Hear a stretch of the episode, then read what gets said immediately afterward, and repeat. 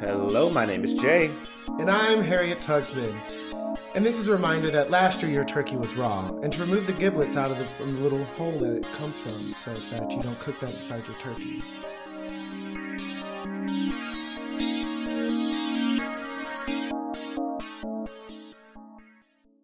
And you are listening to Wait, Take Me Off Speaker. Thank you so much for joining us.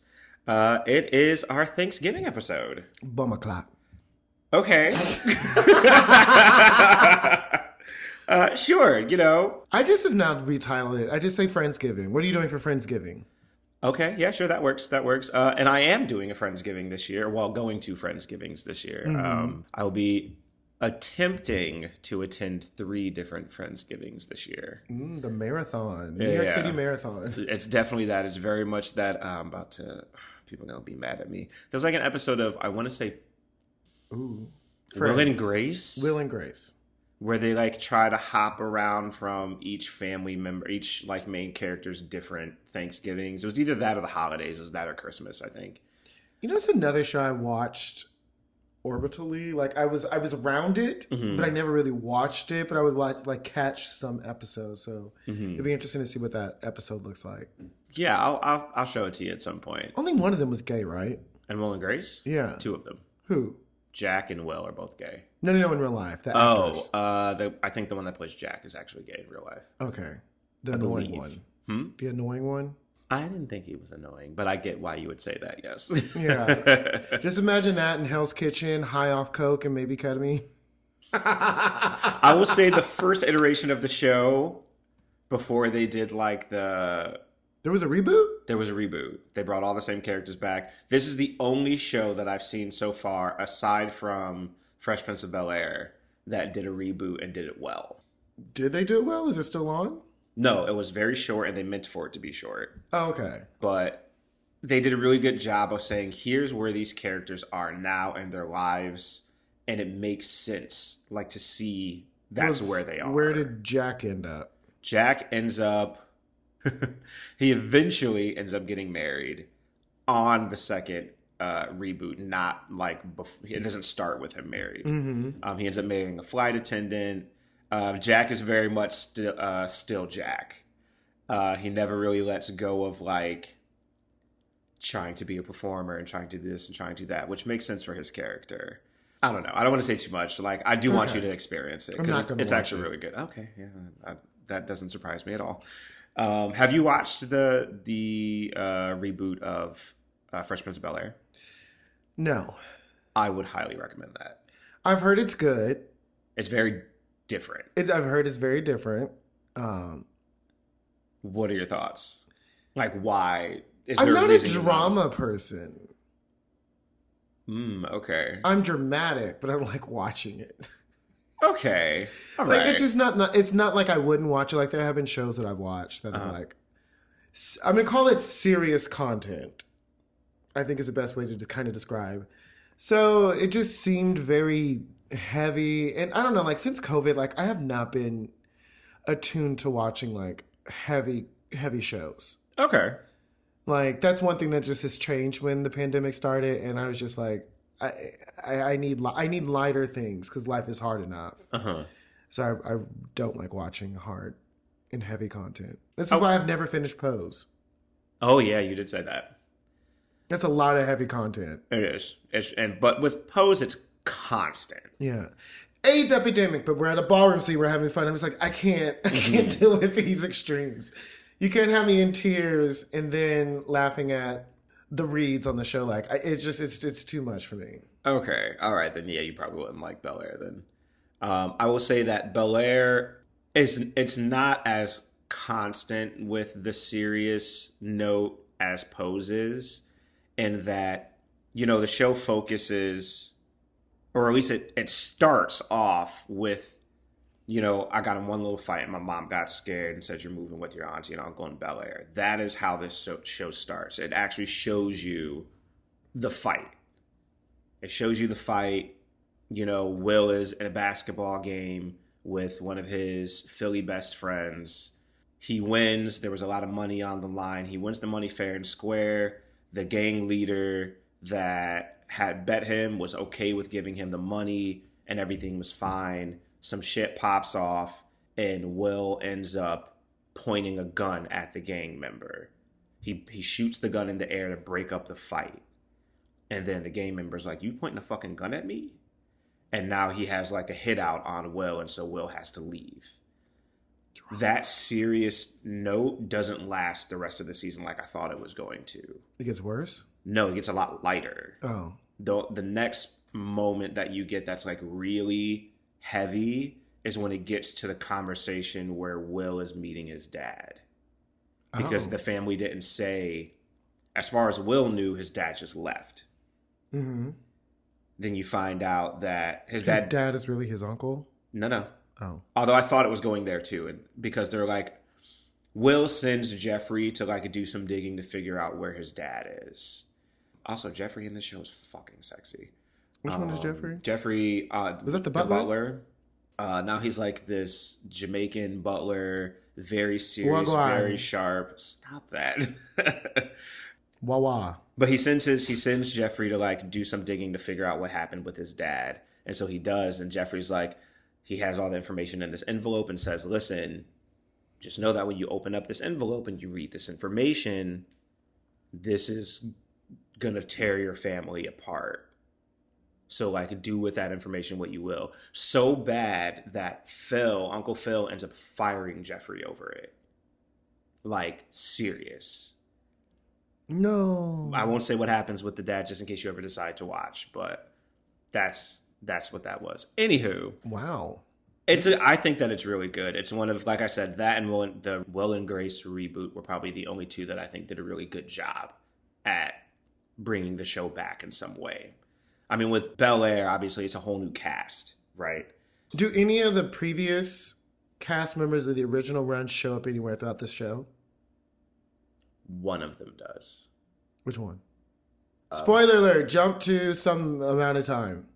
It's not even her role isn't even like big. Which one is it then? It's Aunt Viv. The original? No. Oh. Yeah. Light skin Aunt Viv makes an appearance. Actually, no. Light skin Keisha. I just thought of light skin Keisha, the rapper from Atlanta. Her name is so stupid, but I love it. Hey, look at that rapper, light skin Keisha, light skin Viv. The light skin Aunt Viv and the original Will's mom.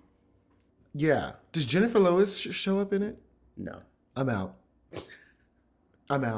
Next. Relax. They show up as like something to do with. So in this iteration of the show, you know how Viv was a dancer in the first iteration of the show? Mm-hmm. In this iteration of the show, she's an artist. Like a painter? Like a painter. Okay. But she gives up her art. To become a mom. To allow Phil to follow his dreams of becoming like a judge, a lawyer, a politician. Now connect them dots for me. Girl. I can't paint, so my husband become a judge. Like, no. In order to support him, she had to, like, she was becoming a very big artist. Like, she was on her way to, like, fame. For whatever reason, they couldn't focus on both of them having a serious career. And so she took a step back to allow Phil's to grow. And then at a certain point, it was going to be Phil's grows and then hers grows. And hers never grew. While Phil is on his way to becoming a politician, she suddenly dives back into her art. She feels inspired by Will. And, like, she's applying for some grant or some experience. And the original, well, not the original Aunt Viv, but the light-skinned Aunt Viv and Will's mother in the original iteration are the two people she has to, like, be interviewed by. And so, like, they're interviewing her together. Cute. It was a cute little nod. I was just like, Oh, this is cute. So, yeah, I thought it was cute. Anywho. Work. What are you doing for Friendsgiving? What am I doing? I am going to try to go to two spots. Okay. What are you most excited about? I don't know, just eating some bomb-ass food. Yeah, you said that one of the things you're going to, there's, like, a lot of really good cooks up in there. Yeah. And, like, they love cooking. And this one I like because it's mostly a POC Friendsgiving. Mm-hmm. And we're all different ethnicity, so it's like everybody bringing whatever is popping in like their culture and shit. So I'm really looking forward to that because I be trying some new shit every time I'm there. Like, I've never had this before. One person even bought vegan shepherd's pie, and I was eating that shit up. Work. What is in shepherd's pie? I don't know. If I feel like I look into it, I'm gonna be angry. So I'm just gonna let it be. Okay. I'm gonna let it be. Work. Yeah, I've done a couple of, for whatever reason, you know, hate me, whatever. But I like my very traditional foods for Thanksgiving, you know, like the foods that I grew up having. I was actually having a conversation with my friend D-Lo the other day, and she said, you know, my favorite Thanksgiving food isn't really a Thanksgiving food, and I didn't really think about it until she said what it was. And she's like, my favorite Thanksgiving food is potato salad. And I'm like, potato salad isn't a Thanksgiving food? Like, everyone's always looking for the poppin' potato salad, but it's really not. It's a barbecue food. It's like a summertime food. I'm going to say it is a versatile food. Okay. It is for everything. Now, I'm going to say in my, I don't remember, like, this is also brings me up a point. Shout out to my cousin Chrissy, her, and my aunt Ronnie. T. Ron, she and T. Emma on my mom's side are probably like the cooks. They love cooking. They will cook the house down. Okay. One year, this has been a couple years, but I think it was my aunt T. Ronnie. She made a potato salad, but she put olives in it that year, and everybody revolted. Like, why would you do that? This ain't the time to be experimenting. I'm sorry. You make it the way you have been made it. I just could see walking into her house and like the kitchen was to the right and there was just this large tray of potato salad that had olives in it. And I think I scooped some out and tried it and it wasn't bad. Just the olives made it a little too salty. Yeah. It just was a little too briny. Uh-huh. Because there's already the relish in there. There's already like, you know, those other some other pickled, I don't know. So like I just remember that. But shout out to my cousin Chrissy. And that's one of my favorite stories. Like when Thanksgiving went wrong is kind of like my favorite experience with the family. It's just like, listen, if you want to try some new recipes, try that shit during the summer. Try that shit when there's not a big event happening. Don't be like, oh, I tried to make this a different way. We revolted against my mom one year because she decided to make the baked mac and cheese a different way. We're talking years of success and deliciousness and yes, thank you. And like a couple years back, she's like, you know, I tried making the mac and cheese a different way this year and I used sour cream and blah, blah. And everyone was just like in the group chat without trying it. She was just like, oh, I'm going to try this way. Everyone in the group thread was just like, excuse me, you did what? And this is my sweet mother. And everyone just turned on her like just some angry dogs. Not y'all going to Ayanla Fix My Life because she made the baked mac and cheese differently. Listen, it still hit, but it didn't hit like it used to hit. That's all I'm going to say. Friendly reminder. But yeah, I mean, it's funny. Like you said, like I'm the type, if I can't get what I want, I'd rather not have it at all. So that's why I like this Friendsgiving because it's not what, like there's going to be, I think we're getting 3 ducks. Mm-hmm. That's not usually what I have for Thanksgiving, but like, you know what? I'd rather try something different than not getting what my tongue is satiating for, if that makes sense. Yeah, no, I get that. Like, I want that. So like, if I can't get it, let's do something completely different. Mm-hmm, mm-hmm, mm-hmm. I have done, you know, the completely different thing a couple of times, and sometimes it's gone really wrong. And I'm just over here, Thanksgiving Day, hungry. You ordering Domino's on Thanksgiving. Like, child, I went to, I'm not going to say their name because I love them dearly, so I'm not going to do them like this, but I went to a very Caucasian. Say their name. I'm not going to do that. Say their initials. No, because they're going to know exactly immediately what I say, and I don't want to do that. Do I know them? No. I went to a very Caucasian Thanksgiving once. And, you know, we go and they have this huge dining room. I'm talking this table fits like 20 plus people, right? Food is there. The table's covered with all kinds of different food. And I walk by and I'm like, oh, this is about to be banging, right? But I don't smell anything. There's not a single whiff of seasoning, spice. And I'm like, how is there this much food on the table? Granted, you know, it's covered, you know, there's a couple of things still cooking. So I was like, okay, you know, I'm going to give this a minute. We all sit down to eat.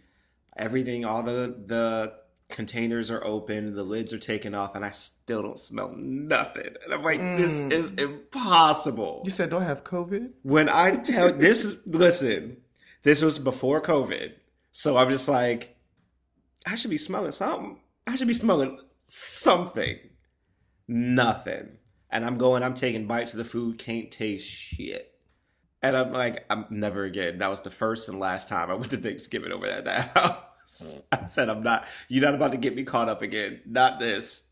Now I have a plate full of food and there's not a single flavor to be found. It doesn't make sense. I remember we had like, how do I say this without offending a family member? There was one Thanksgiving where we traveled to meet a family member after Thanksgiving. So like the food was maybe 2 days old. Mm-hmm. So we get to their house and they fix us a plate and it's me and my brother and like it is the driest turkey I've ever had. It is the driest stuffing I've ever had. And like every bite we would like spit it into our napkin and then like have to put like I went through probably maybe 15 napkins just to get child. Through that meal. There was no dog to give it to? There was no dog to give it to.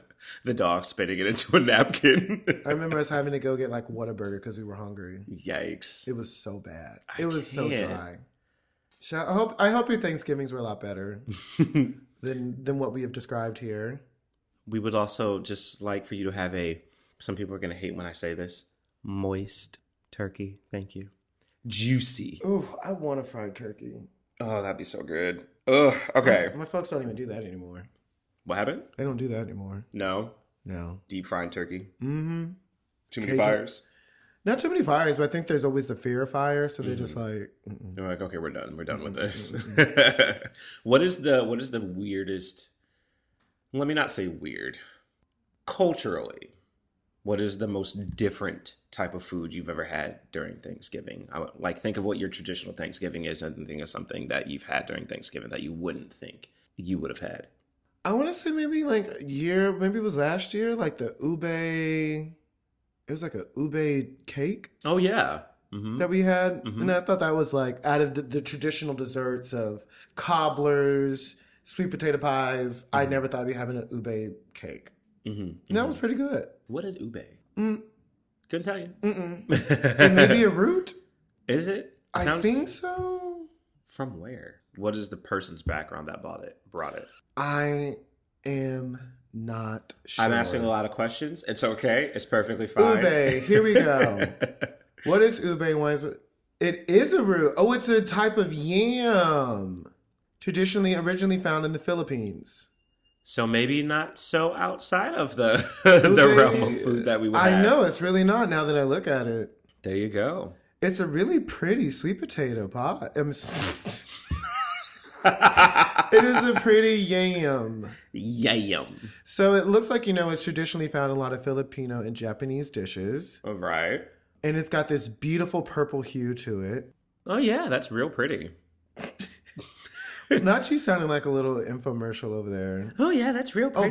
People would love that. So I think that was really cool. I mean, I'm trying to think on the spot, but there's been like a lot of different, like a couple of, there was like this noodles that were made. Mm-hmm. But I can't remember what else was in, but I remember they were good. Okay. What's your favorite thing to have during Thanksgiving? I need cranberry sauce.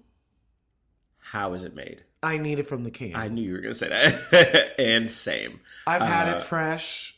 No, thank you. Yeah. If I'm going to have cranberry sauce, which I'm personally not a huge fan of cranberries, but for whatever reason, I do enjoy cranberry sauce. Zombies. You couldn't help yourself, could you? For me, it's not Thanksgiving unless I have baked mac and cheese. I need it.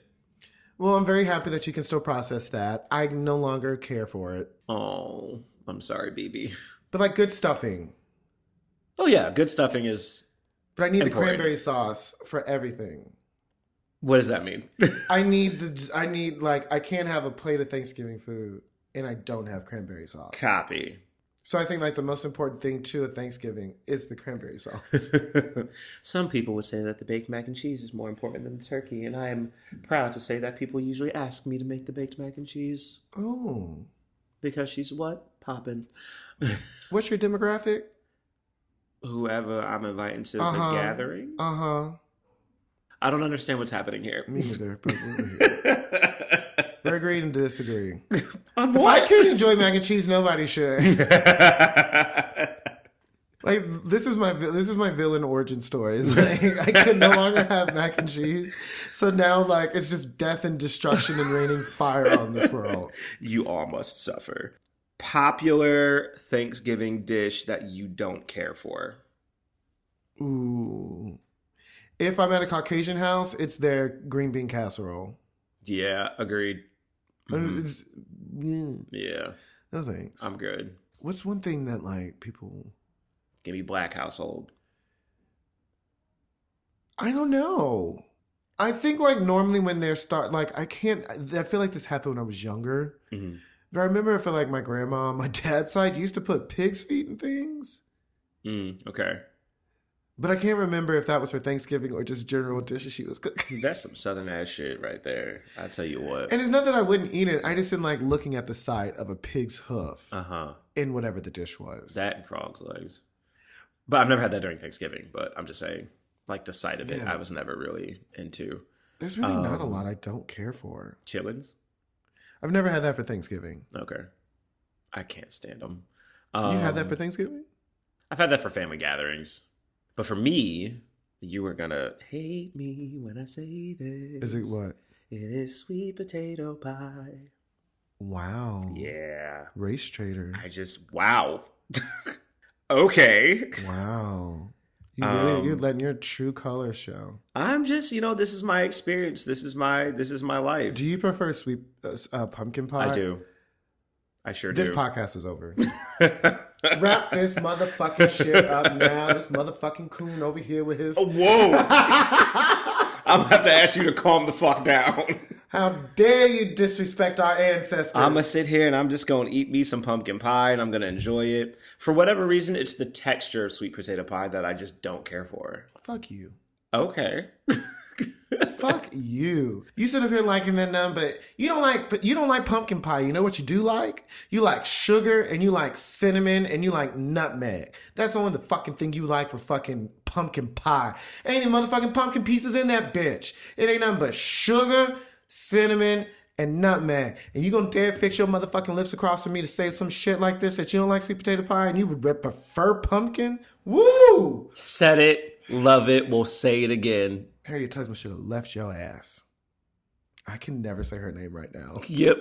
You just ruined it. You were trying to be so... I'm Harriet Tugsman and I got a bone to pick with you. Leave his ass. I don't know. Like, it's for whatever reason, I like sweet potatoes. Whatever reason, sweet potato pie just doesn't do it for me. Oh my God. Whoa. Woo. The amount of times I have bitten into a pumpkin pie thinking it was sweet potato pie. The deception of it all. Oh my God. I'm sure. Actually, I think about it now, I do not like pecan pie.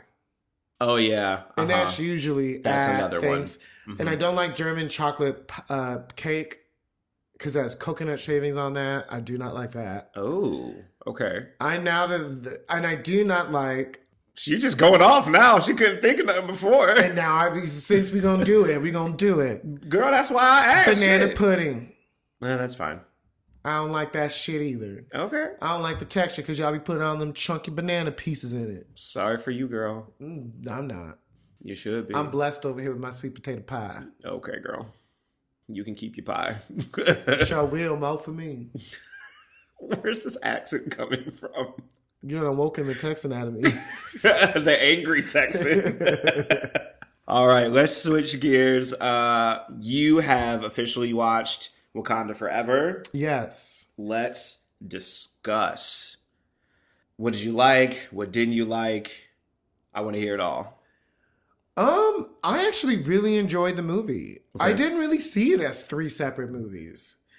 I saw it and this is my view of it, is like this is the first time we saw like in the Marvel Cinematic Universe, mm-hmm. there's usually like, if it is Thor, it's all about Thor. Mm-hmm. So everybody in relation to it is always leading back to Thor. And this one, it was like, yeah, the story of Namor. I was trying to think, what do they call him? Let's just go with Namor. Yeah, we're going to go with Namor. I guess I'm his enemy. Namor's story. We have the story of, you know, Shuri and Riri. Mm-hmm. And then we have the story of Queen Mother. Mm-hmm. And we have also the story of Okoye and, what's her name? Lupita Nyong'o. Her character's name. Nakia. So I felt like this was a really balanced movie, honestly. Like, I got to see a lot of different of the Wakandan experience. Mm-hmm. We got to see Queen Mother and Angela Bassett. And okay, so as a kid, there was two people I always wanted to play Storm. Save this for later.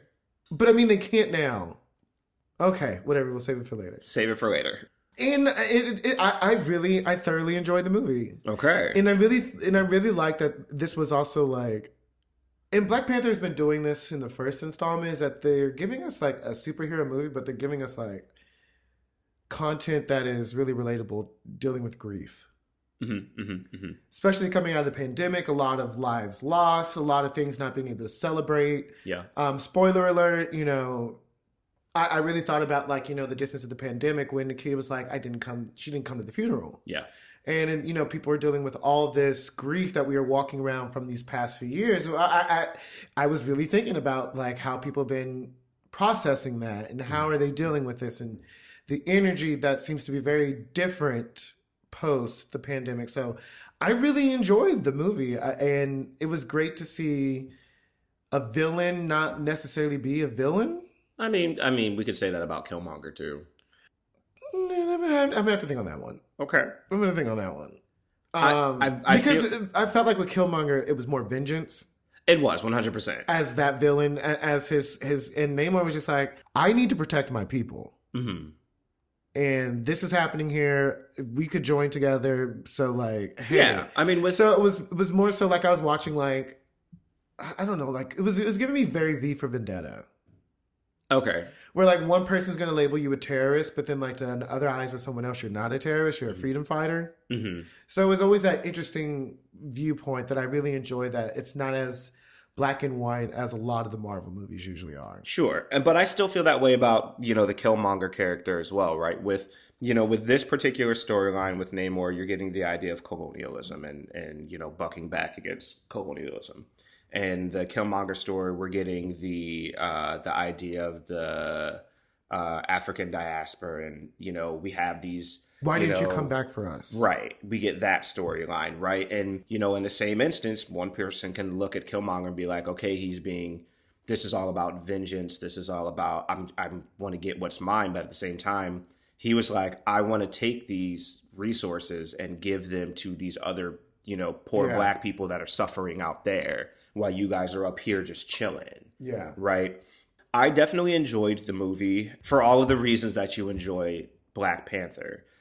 However, wait, before that, I do have to drag you a bit, because you remember I told you I was asking you all those questions about like, did they show a lesbian in it? They showed one kiss, and that was all we saw. But no, like the moment I saw Michaela Cole's character, and they said her name, she's in the comic book. I don't know that much about the comic. I know. So then I was just like, oh, okay. So then like when I saw that, I was like, oh, they put them in. And then like one of the lesbians were in. Remember, I was like, I think I asked you like, did they have like a suit of some sort? That's the one that yeah, you were talking about the Midnight Angels. Yeah. But you just said a suit, and I'm just like, a suit? Well, because like I didn't use it by name. Oh, I didn't. No. Okay. No. So I enjoyed the movie. I enjoyed what I said. It felt like two different movies. It was like, it felt like the storyline of grief and, you know, Shuri having to step up and take the helm felt like one storyline. It's just like the dealing with the death of not just T'Challa, but the Black Panther. Mm-hmm. That felt like one movie. And then there was the entire storyline with Namor that felt like a different movie for me. Mm-hmm. And then they had to combine in a certain way because they had to. Those were the two movies I thought were going on at the same time. that I don't, like you mentioned, you know, we're getting the Queen Mother storyline, and we're getting what's going on with Okoye, and we're getting what's going on with Shuri and what's going on with Riri. But all of that stuff is happening because of the death of T'Challa, right? So that's what I'm saying, like that, all of that feels like one movie. God bless. Did you not see it, like the death part with like the Namor side? What do you mean? Like a big proponent of what shaped him, which I connected it with the grief, is that when his mom died. When his mom died and he went back to, she wanted to be buried in the soil of her homeland. Mm-hmm.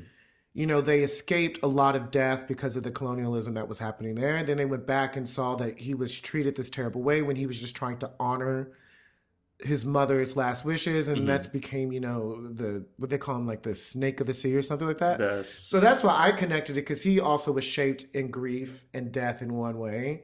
And then we see Shuri being shaped. Right, and that's why I say, like, they had to be connected at some point, right? Like, the two movies had to be connected at a certain level, and that's where that connection comes in. Mm-hmm.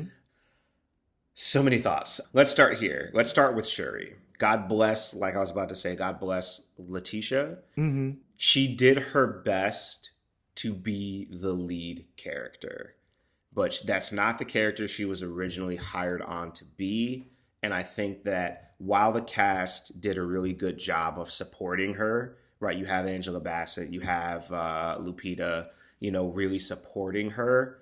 I don't think that her acting skills came out the way that the production and the script needed it to. You really see that when it gets to the scene where she's talking with Killmonger.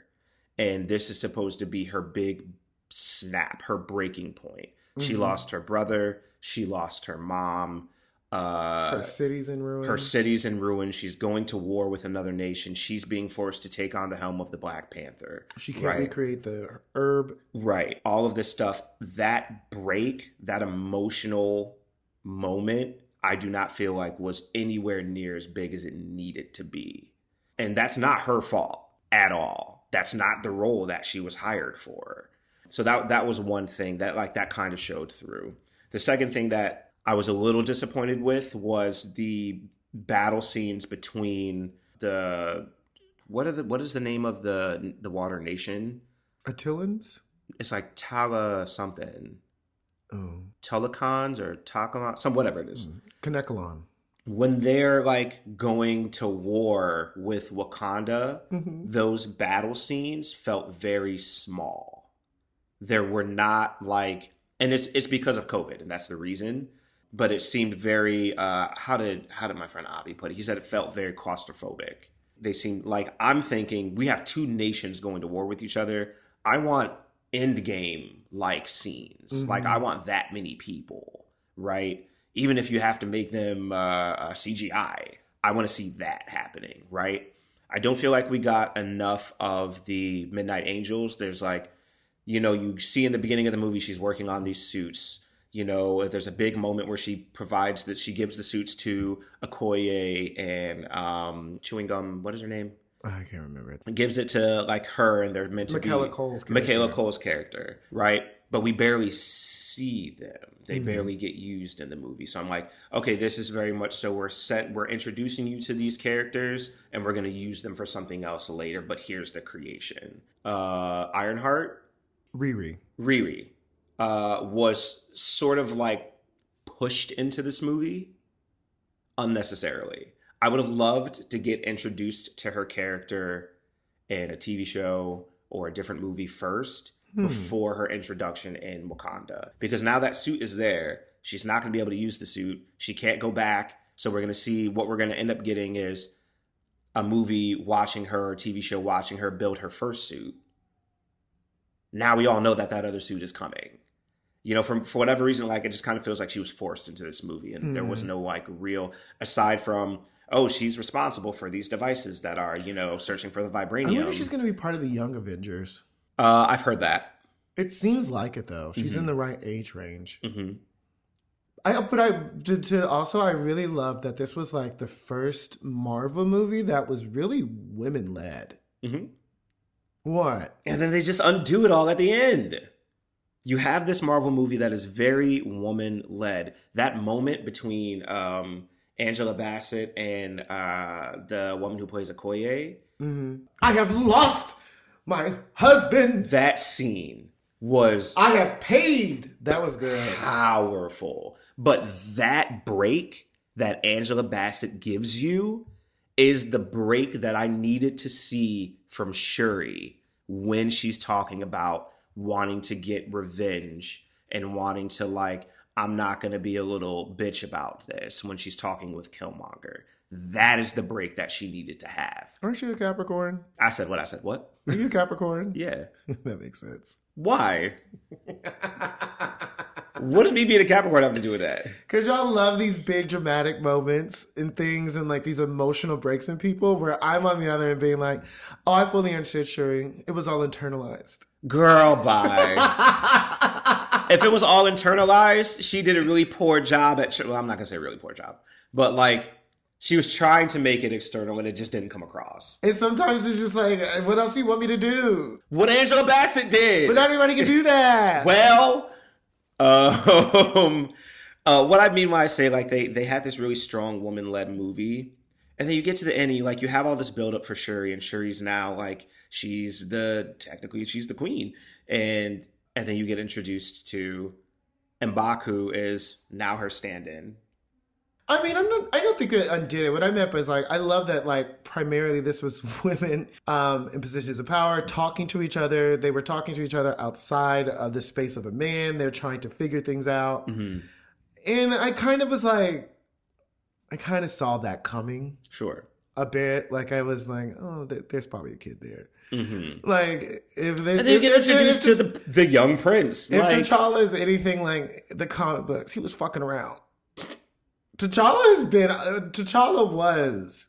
in the streets was made for the streets. Like, he was like, if you watch, like, if you read the book leading up to him and Storm getting married, you see, you go through a couple of, they introduce you to a couple of women he was fucking. Mm. So I mean, that babe, he probably has there's probably a couple of other princes. Oop, and princesses. Don't do this.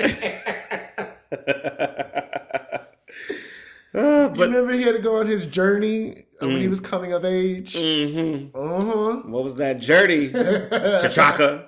But those are just, you know, aside from the obvious, like, I still loved the movie. I loved the movie. I did really still enjoy it. But those were some things that just kind of stood out to me where I was just like, you know, maybe this could have been done a different way. And I do have a friend that speaks, God, I don't want to butcher the name of the language. 5, 4, 3, 2, 1. Osa? Say it again? Osa, I think, is the name of the language. I'm unfamiliar. They speak it in the movie, and he said that they were speaking it incorrectly. Oh, well, now, on the first movie, they had... A specialist to make sure that they were doing it correctly. And the second one, they just didn't have that. And so that was like... It seems like they didn't pay as much detail to certain things in this movie. And, like, some of the things, like, obviously I didn't notice that because I don't speak the language. Please forgive me if I butchered the name of the language. I took a crack at it. That was, all respect to it, though. That was Jay. That was not Harriet. Okay. But, yeah, so, like, it's just little things like that where it's just like, okay, like, this is interesting. You know, it wasn't going to be the big grand moment that the first Black Panther movie was. And I wasn't expecting it to be. You know, that was a cultural moment. True. But I enjoyed it. I enjoyed it too.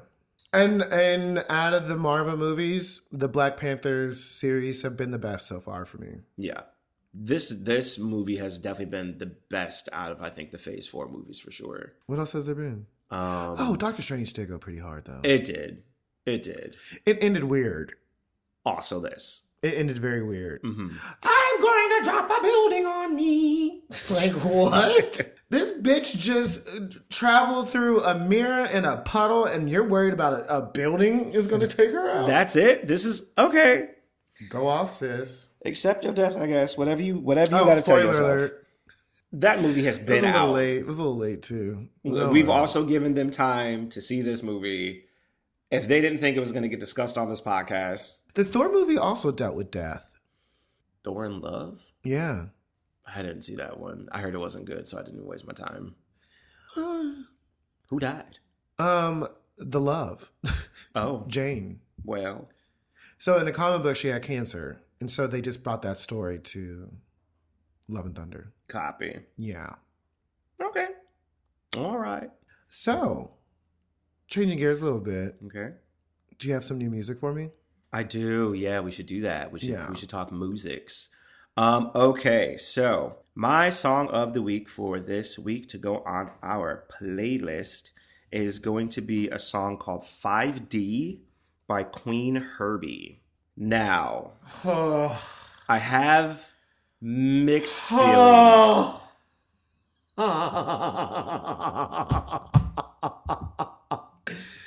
Go, sis. Go, sis. No, clearly you have something you want to say, and I would love for you to speak your mind.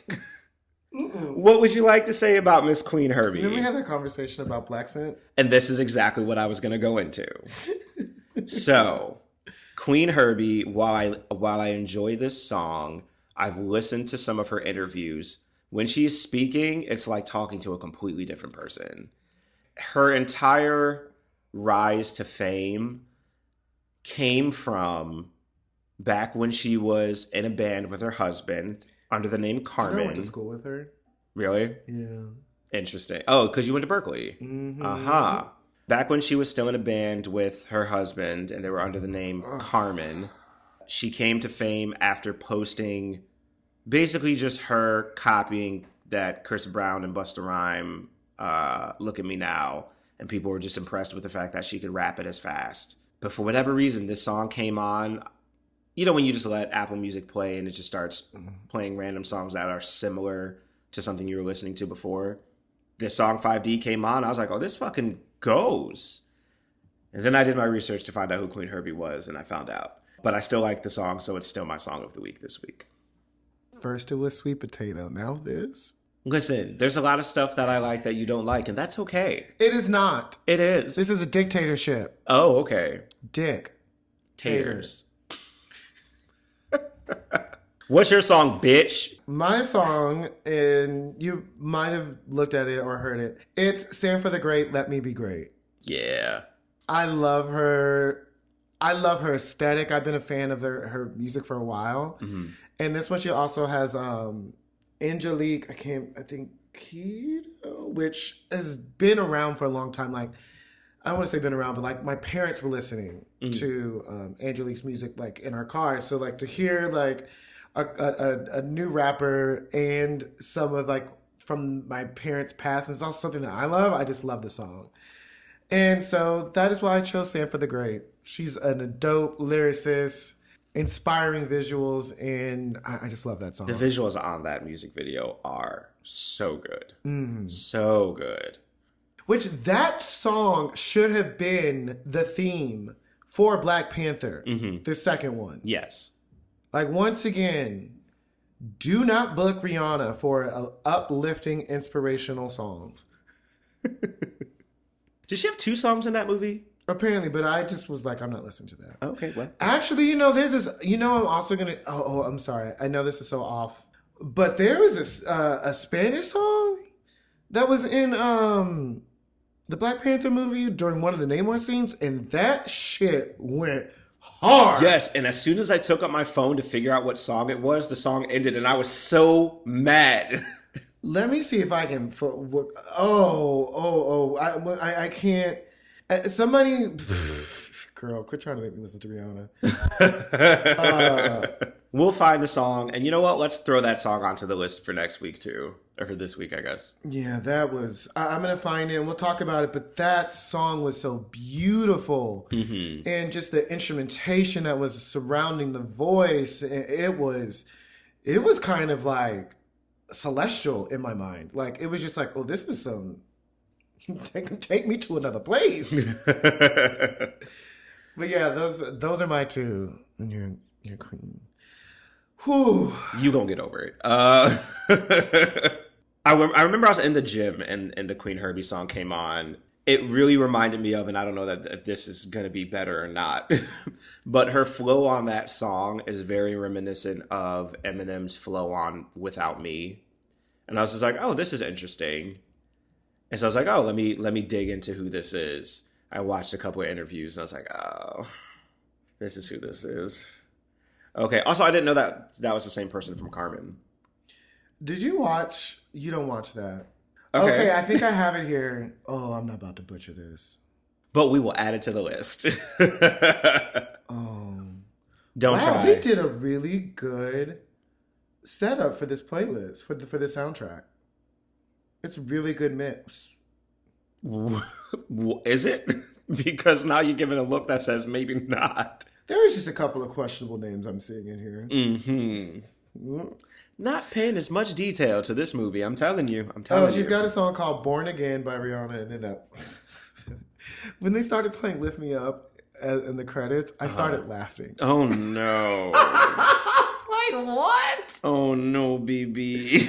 Don't you try and give me this, like, solemn moment with Rihanna? Ain't it, girl. Speaking of solemn moments, I feel like we would be remiss if we, didn't talk at least a little bit about it. Our hearts go out to anyone who was affected by the shooting that happened in Colorado Springs. Another completely senseless tragedy that didn't need to happen. Things are still unfolding. We don't know a whole lot of information about it. We do know who, unfortunately, lost their lives in the shooting. If we could, unless there's anything that you want to say about it, I was going to say we can just have a moment of silence and let that lead into our next section. I mean, I do have something to say. Say something. Actually, I have a couple of things I want to say, too. This is going to sound... I don't know how to piece this as nicely as I want to, but this was something I also want to kind of talk about. And sorry if this is confusing, but you need to stop not talking to your family members. You need to start having these hard conversations and showing up to these Thanksgivings so that they can, what's happening. Because if you just remove yourself from these families and you don't know what's happening, then you can't snitch on them. Mm-hmm. And we've mentioned this before.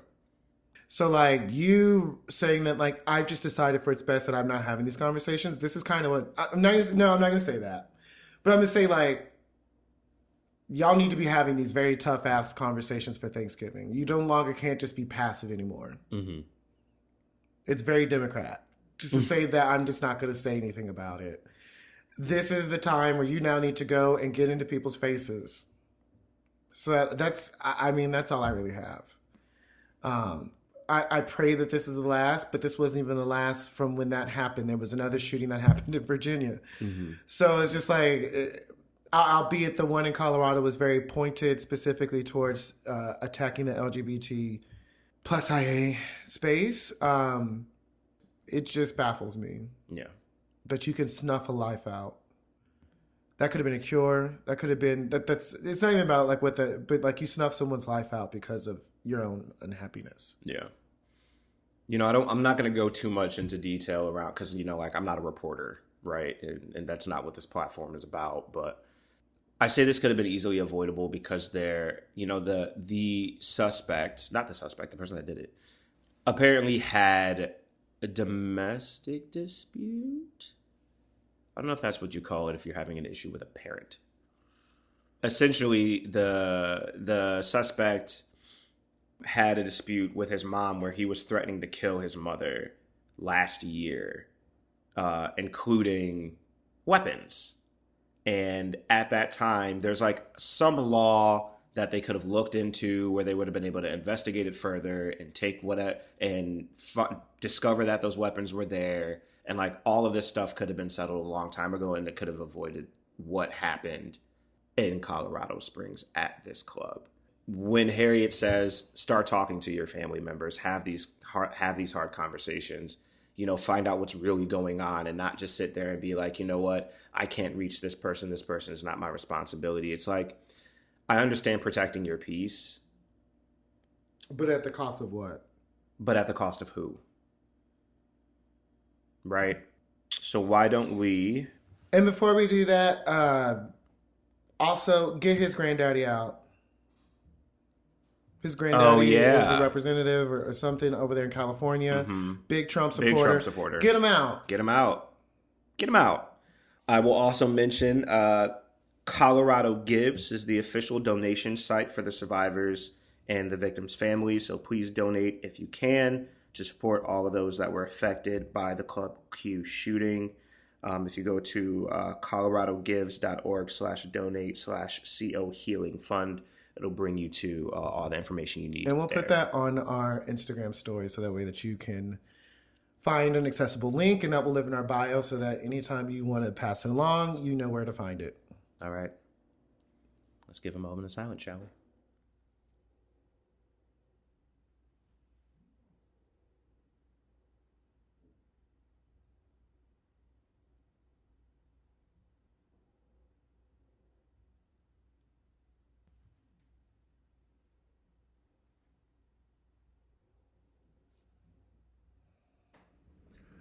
Please welcome Harriet Tugsman to the stage for a spoken word performance. If we chat three separate times and still haven't connected, you are wasting my time and I will block you and move on. If you aren't local or going to be local soon, or I'm not going to be local to you and you aren't looking to connect, please don't message me. Only want to talk to guys serious about connecting. Two here, never flip. HIV negative, super vanilla, not into any kink, no drugs, not into piercings. If you are too far for us to connect and woof at us, although appreciated, don't expect a response. If you tap the link at the bottom of their profile, there are more pictures and vids. No pic equals no response at all. I do not use would you meet feature. Don't respond to disappearing pics either. Play together. Looking to tag team an HIV bottom guy at our place in Abington. Don't play with other tops or men that shave or trim their body hair. A man should look like a man. No smokers preferred. Man boobs are also a turnoff. Only interested in local guys that want to connect. Not here to chat or making friends. And telling us all about the guys you have fucked you recently is a turnoff, not a turn on. If you tap the dude's nudes link in the bottom, there are more pics and videos.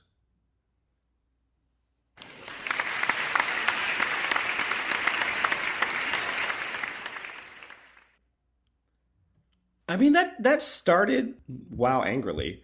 Like, I get it. I have something similar in my profile. I'm just like, listen, if you continue to message me and I have not responded, like... Oh, that's not what he said. I'm just going to say that right there. That's two different things. Okay. But I also have, like, the thing about distance. Like, if you're not visiting and I'm not visiting you, like, I'm not a great pen pal. Like, I'm not going to keep the conversation going. And I know that enough about myself that, like, I don't want either of us to waste our time. But then it just really went off the rails after that for me. But do you feel that same way about Instagram? Do you connect with people who are far away from you? And have, like, Instagram conversations in the messenger? I very rarely will start a conversation. Okay, but if someone messaged you on there... Yeah, if they messaged me on there... You'd be more likely to continue a conversation even though you are not in the same state. Yes, but if I'm speaking with somebody on a dating app or something like Scruff, my intention is we're going to meet. Okay, I can respect that. So that's the only... the separation for me. You do not use it as social media? I don't use it as social media at all, no. I also don't understand people that just feel the need to just talk about what they, all of the don'ts and the negatives and the, I don't like this, I don't like that, I don't want that, and that's their entire profile. Mm-hmm. It's just like, I understand, like, you want to avoid the things that you feel are wasting your time, but, like, you're really just showing people how much you hate everything.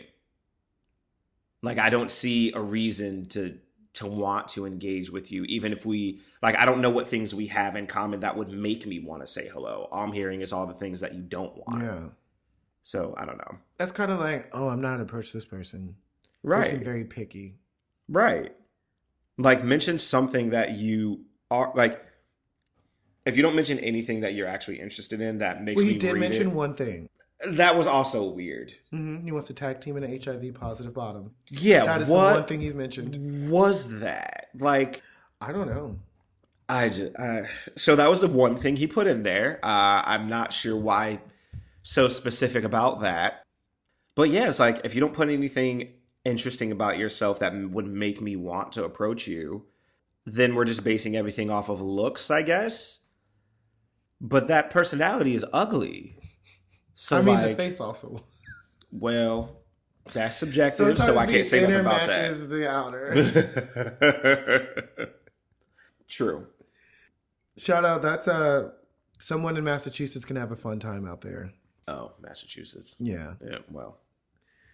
Thoughts and prayers.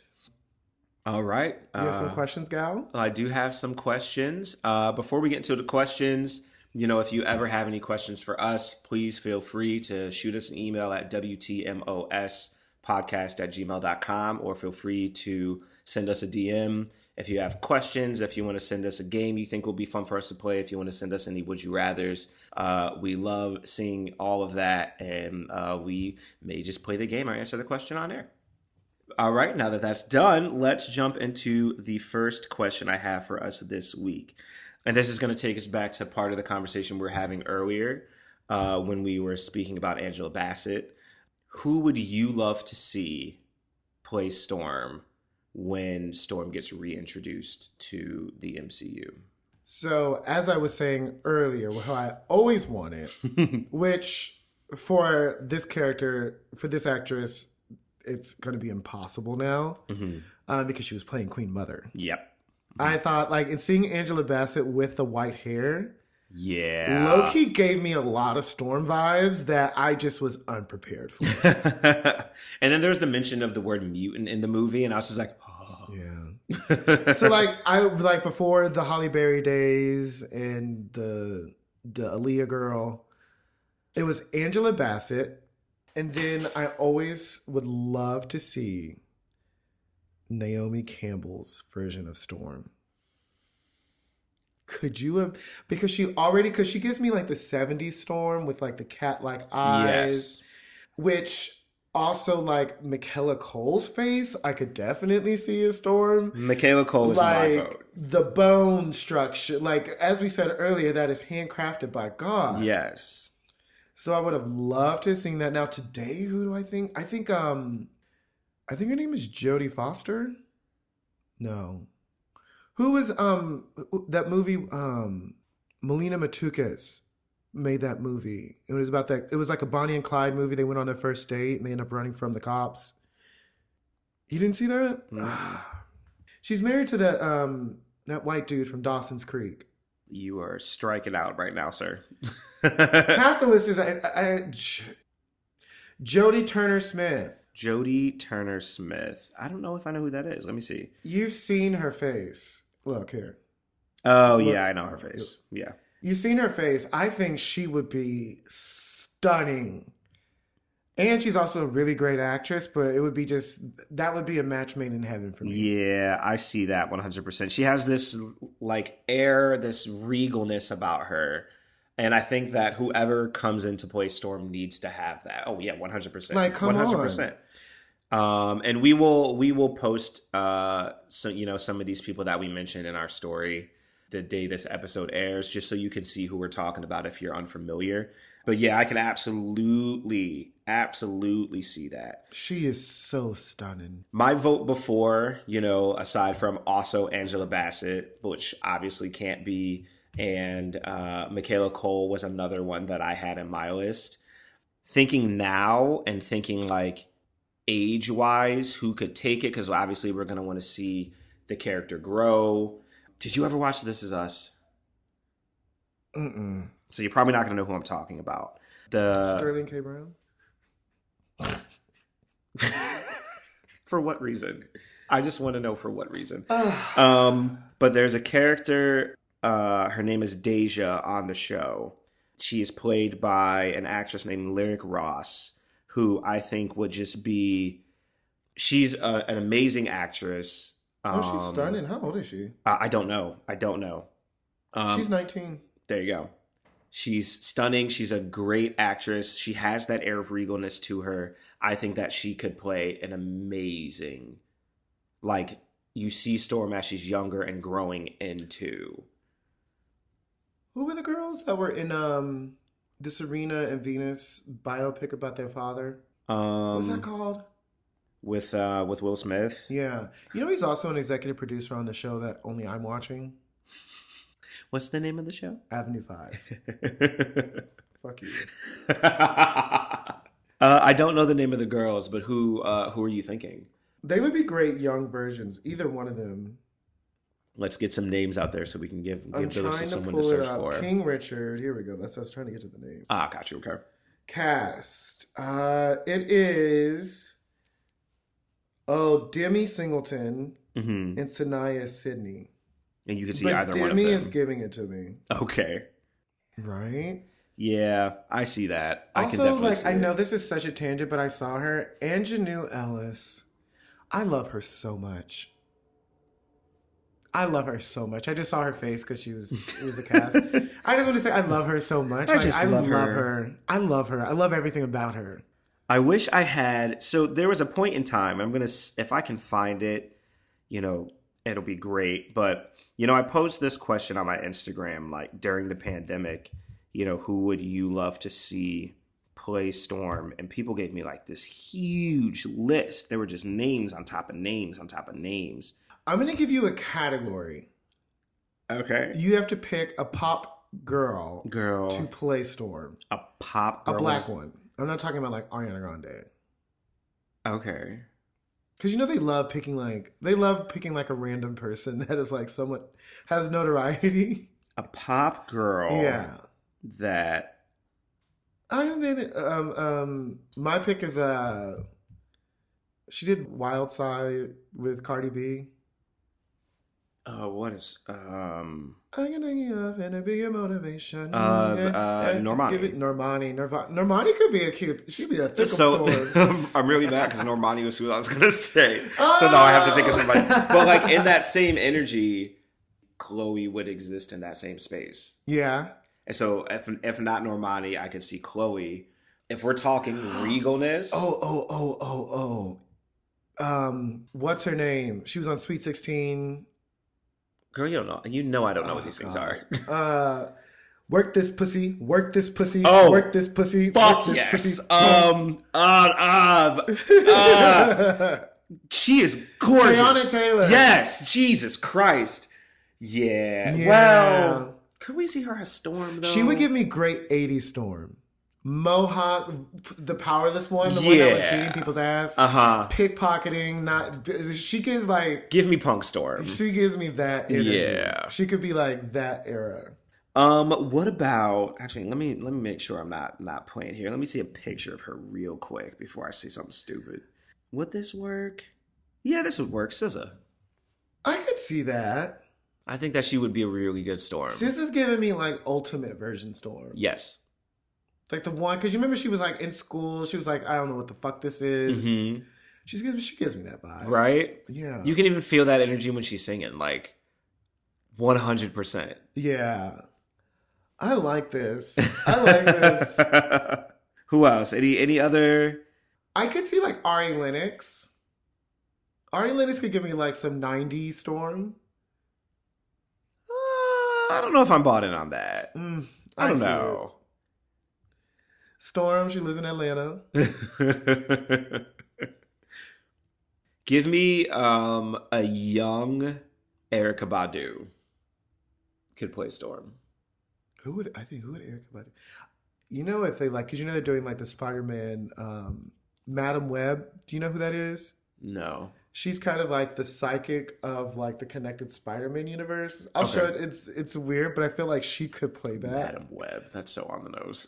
That could totally be Erykah Badu right now.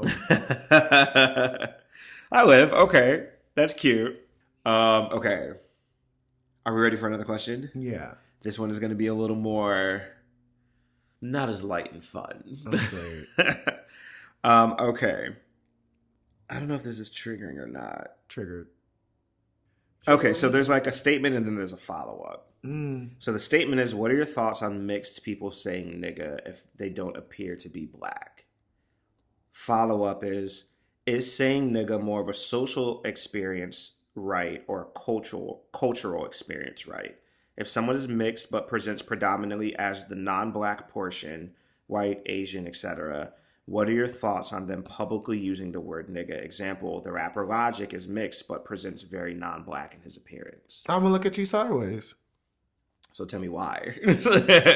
Because like there is a matter of like instant perception, and what I see, and if I don't know your background, mm-hmm. I'm thinking you're of a non-black person saying nigga. Mm-hmm. Okay.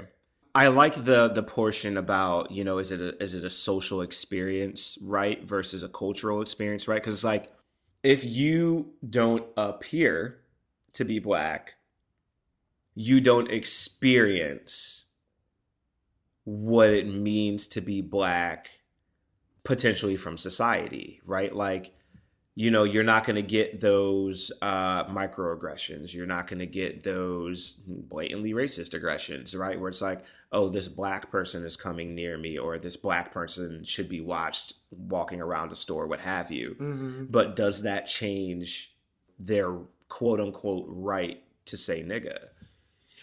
I think that this is always going to change generationally. Mm. Because, like, in my generation, I mean, I feel like generations don't like us using the word nigga anyways. They don't like the use of it at all because it was more used in, and I'm saying, like, generationally it's changed. It's like, mm-hmm. It was used as harm. Mm-hmm. Majority of the time they heard it, it was used as harm. So now we're still hearing it in the different iterations. And I'm going to say we're in the generation where it's used at us, but it's not as often. Yeah. We're now in the era of the covert racism. So, like, young kids growing up may not understand because, one, you know, we don't teach a lot of the history. Right. I see why it could become a social thing versus a cultural thing. Very that. It's shifting as time progresses on. Mm-hmm. I like that. I like that understanding for sure. So if you're asking me, I am using all of my... I can only talk from my own experiences. So if I look at you and I'm not able to see a person of color... Mm-hmm. Then I'm thinking a white person just called me a nigga or is using it. That's my first go-to. Mm-hmm. So then even after that, like now you know this person, you know that they're mixed, but their upbringing and their I'm going to answer this. Ooh. I don't even like my own answer to that. Is that like, I have to respect that you are also part of the culture regardless of how you look. I may not like it, but I also respect it. Enough that, like, if you want to use it, you can use it because that's how you grew up. Mm. I really can't say anything on that. So then it's more part of the culture. So, okay, so given that, all right, so does that Queen also Herbie mean... can't say it. So, I wouldn't put Queen Herbie in there. I'm kidding. I just want to bring her back. But, like, you know, there's those white people that are like, oh, I grew up around black people. No. I grew up yada, yada, yada. No. What about if it's a Hispanic person? No. Give me that statement that you just said again. So, if you are of mixed heritage of blackness, not mixed heritage of anything, I'm talking about mixed heritage of black. Mm-hmm, mm-hmm. And you may not present it. Mm-hmm. It is still yours to use because you are coming. That is still part of you. Okay. If you were not black or you do not have a black... Hard stop, no. Immediately, no. Yeah. No. Which I have a lot of issues living in New York City with some of my...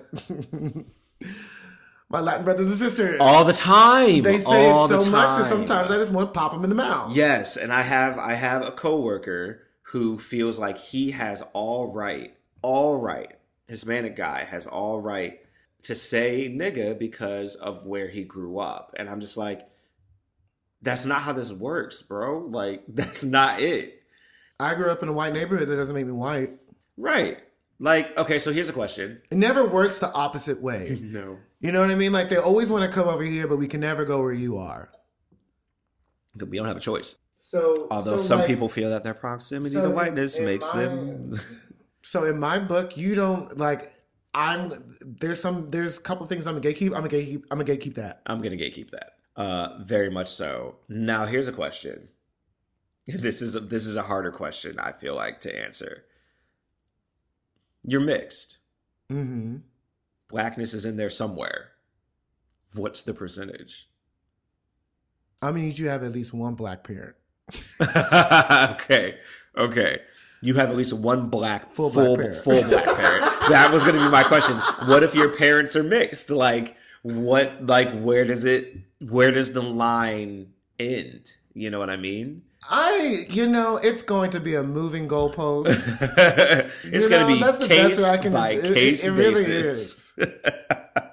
But as I said, I think like culturally, like when I am in my 60s, I think the use of it will probably be completely different. Mm-hmm. I may be like Oprah and burying the word nigger.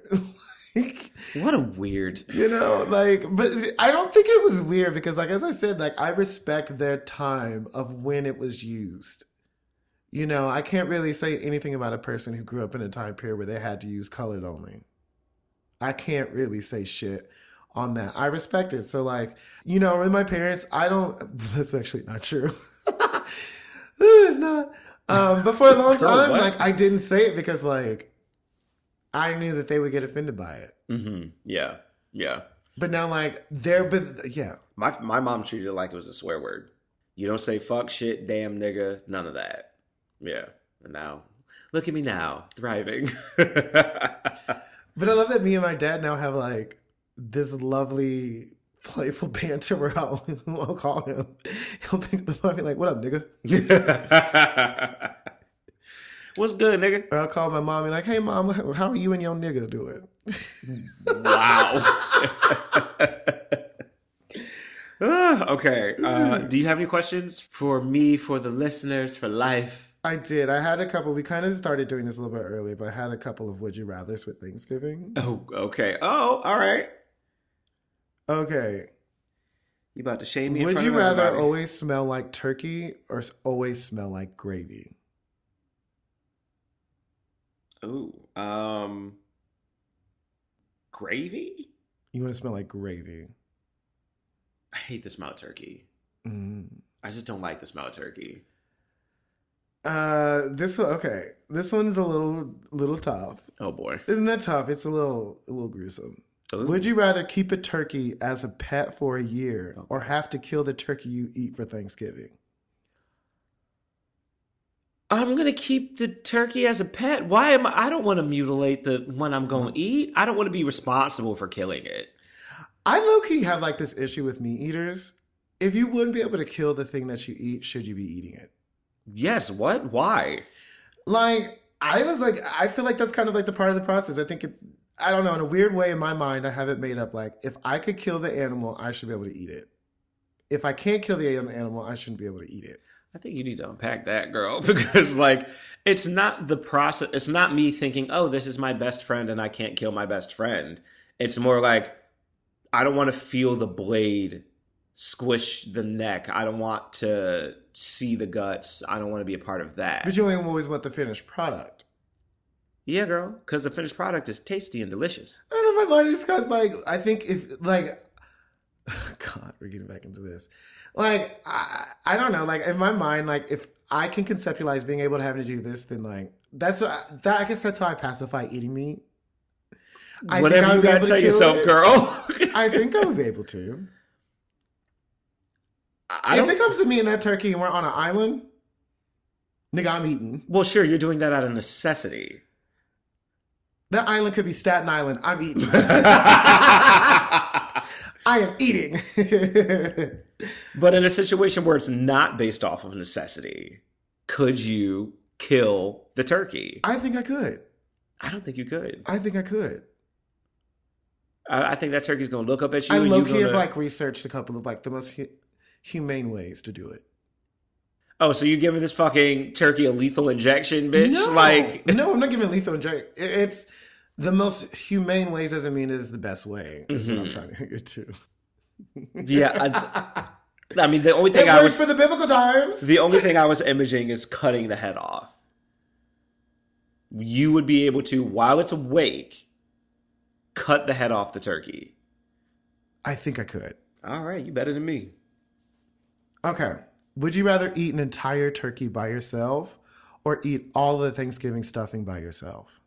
Stuffing. Ooh, your mouth gonna be dry. It is.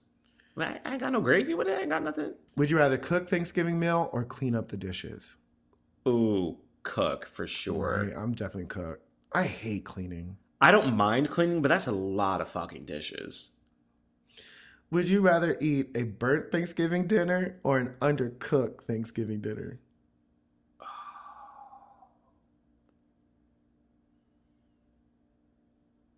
I know, that one's rough. Like, how burnt are we talking? It's burnt. So either way, what you're saying is it's inevitable. I guess so. Burnt because at least I'm not going to get sick. Okay. That's it. That's all I got. Lovely. Lovely gal. Hello? Hi. Yes.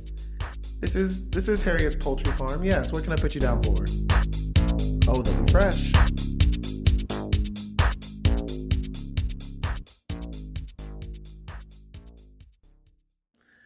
Thank you so much for coming back. If you came back after that conversation, PETA is going to be on our asses. Is PETA still a thing? I think it is, but like with the things that are kind of going on, a lot of people probably aren't listening that much. They're just like, girl. They're just like, don't wear fur. We're like, we're trying to breathe. So if you could just leave us alone. We're just trying to breathe right now. We want access to clean water. We want guns to be banned. I'm just trying to live in my space, girl. And like, okay, my terrible traits. I also would wear a fur, but I'm only going to wear a vintage fur. It cannot be a new kill. It's already dead. Why should it not be worn? Girl. I'm not going to do a new one. Girl. But like, I'm talking like vintage from like 1999. Just kidding. But like, I would like, I do like fur coats. They do look so cute. But I'm not going to buy one new. It has to be vintage and it has to be one from like the times when like they didn't think about like, you're just killing this to wear it. Whatever you got to tell yourself. Look, I'm just going to tell PETA to come after me. Come because at me. Slowly that's come what me, you're bro. Doing. Come at me, bro. Come at me. All right. Do we have an agree to disagree this week? I don't have one. You don't have one? I don't. Oh my goodness. Because I think the things that were very clear cut, I was trying to think of a Thanksgiving one, but we've already kind of said like, that's you. I'm over here. So like we kind of did it already. Yeah. I thought about. Okay. I'm going to go through the list. This is what I'm going to do. I'm going to name a dish. And we have to agree if we need it to be at Thanksgiving. Let's do it. It's going to be rapid. Rapid fire questions. Do you have a list already? It's in my mind. Girl, okay. All right. Need it. Yams. I need it. I don't. Not sweet potato. Yams. Oh, yams. Not sweet potato. Sorry, yes. Yams. Yeah, I need yams. That. Okay. Stuffing. Yes. Corn stuffing. No. I'm a yes to stuffing. Okay. My mom does make a good corn pudding, though. Corn pudding? Yeah, it's interesting. I actually can't eat that anymore because it's got a lot of sour cream. Well, so just thought about that. Your body is just the devil. Okay, green beans. No, I'm also no. It could be gone. It can be gone. Yeah.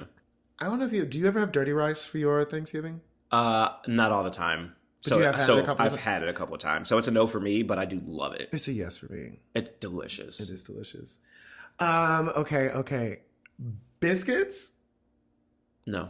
Cornbread? Yes. I'm a yes for the cornbread. Yes. Biscuits are usually a breakfast thing. I don't really need it for like late dinner. Mm-hmm. Oh, but what about the crescent rolls, the Pillsbury crescent rolls? I mean, I don't need it for Thanksgiving, but they are delicious. Like, the Hawaiian rolls. Oh, yeah. I need the Hawaiian rolls. Talk about some sugar bread. Yes, baby. Oh, them sugar bread is good. Mm-hmm. Okay. Honey baked ham. Yes. Yeah, I need a honey glazed ham. Mm-hmm. And I love it when you put it in the fridge and like the gel crystallized. I was a ham and I was glazed, but I didn't die. I was put in the refrigerator where I crystallized. Ooh, a fried Cajun turkey. That is a yes for me. I'm not talking about an oven baked turkey. Uh-huh. I'm not talking about like a regular fried. I like a Cajun fried turkey. I think you need to understand that where you were raised, that is more of a thing, right? Okay. So that is.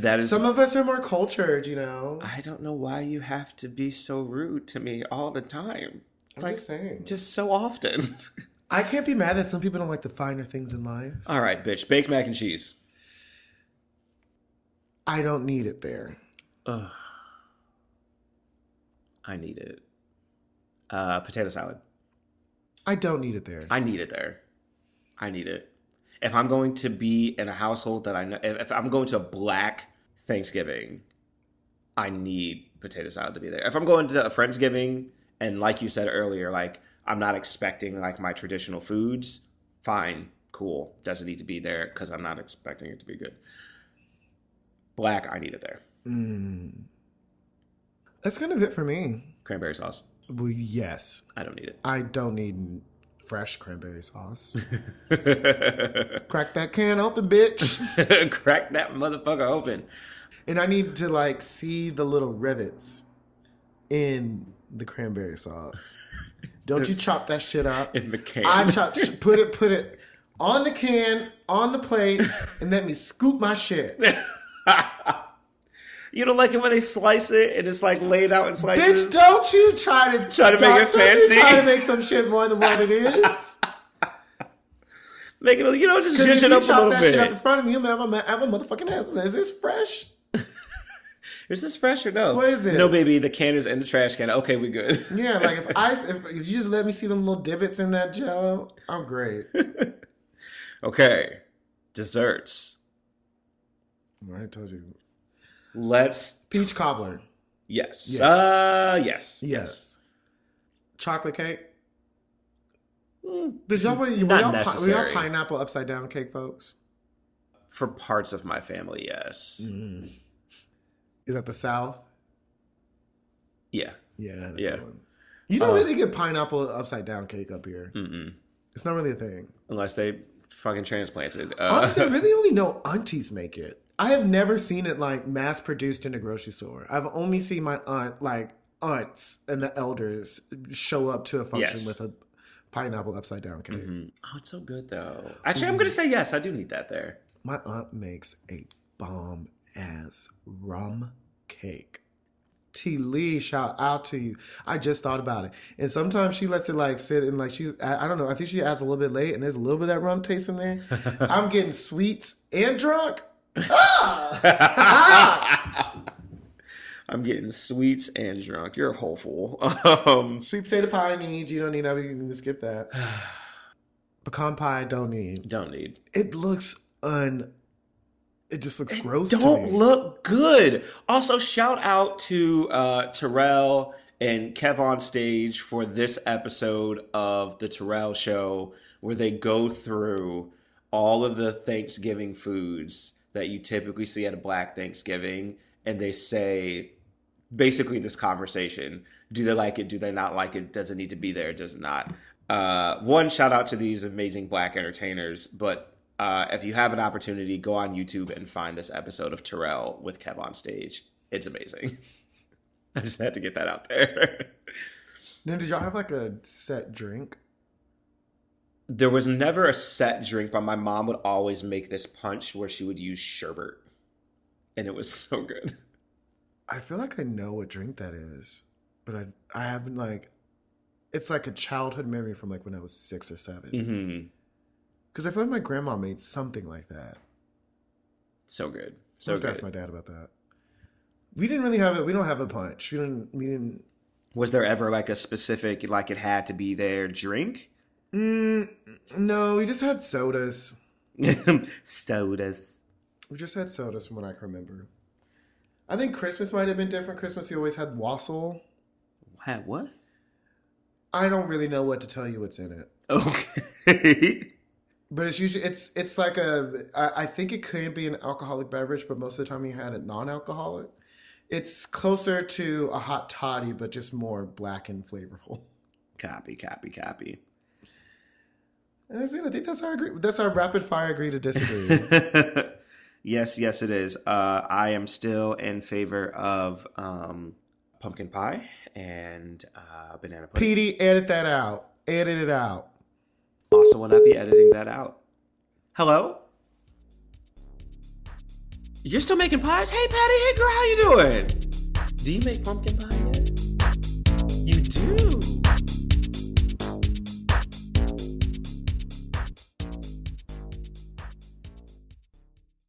And we're back, and we're Black. Don't give us flack. Or any crack.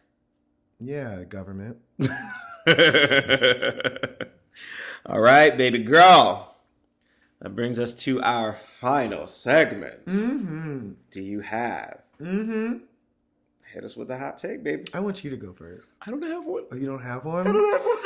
This goes out to all you knuckle dragging, ooh, disgusting, deplorable, oh my God, human beings who shows up to an event with pumpkin pie.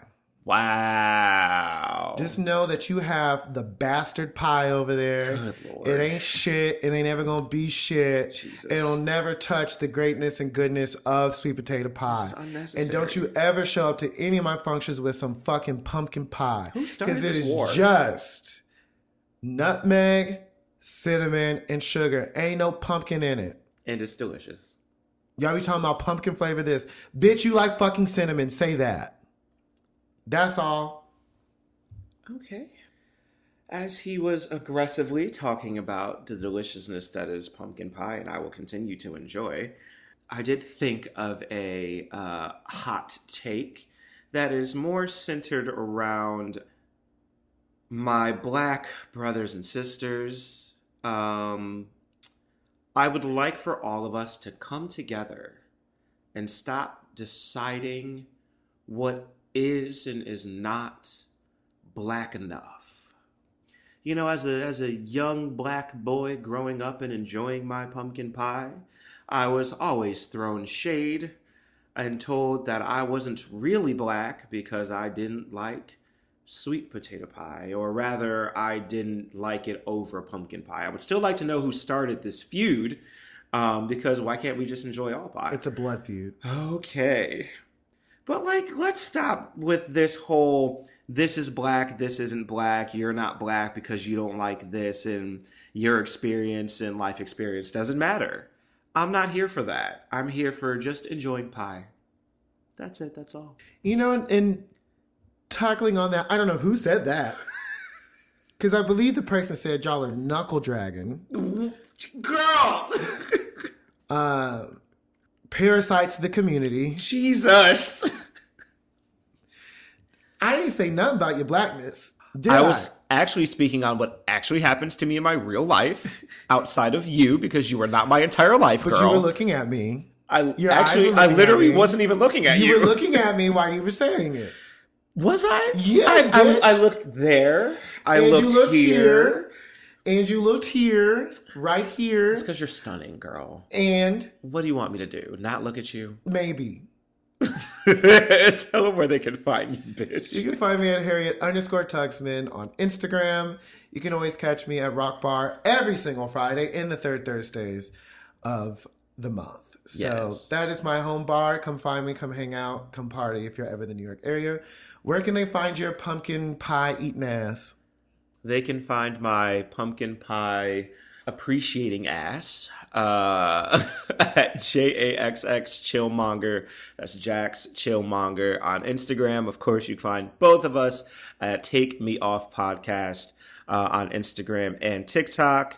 And like we mentioned earlier, if you ever want to send us any Would You Rathers, any games, and if you have any questions for us or you need any advice from us, feel free to DM us. Or shoot us an email at WTMOSpodcast@gmail.com. Again, that's WTMOSpodcast@gmail.com. And if you want to leave us a review, we love, love, love reviews. It also really helps us. It helps our podcast get noticed faster. It pushes us up to the top of lists for when people are looking through podcasts and look to find something to listen to. So please, you know, as much as I do really love when any one of you sends me a comment saying that you really enjoyed a conversation, leave it in a review. That really helps us out. Yeah, and if you believe that sweet potato pie is the superior girl, pie to let it go. Pie, give us a 5-star and say sweet potato pie, baby. Or if you're on the side of pumpkin pie, leave us a 5-star review and say pumpkin pie, and then I'll find you. Like, I don't want to run a poll because I know the poll is going to sway on the side of sweet potato pie. Oh, baby, the poll's already been run. God damn it. Shit, I got to go. Bye. Bye.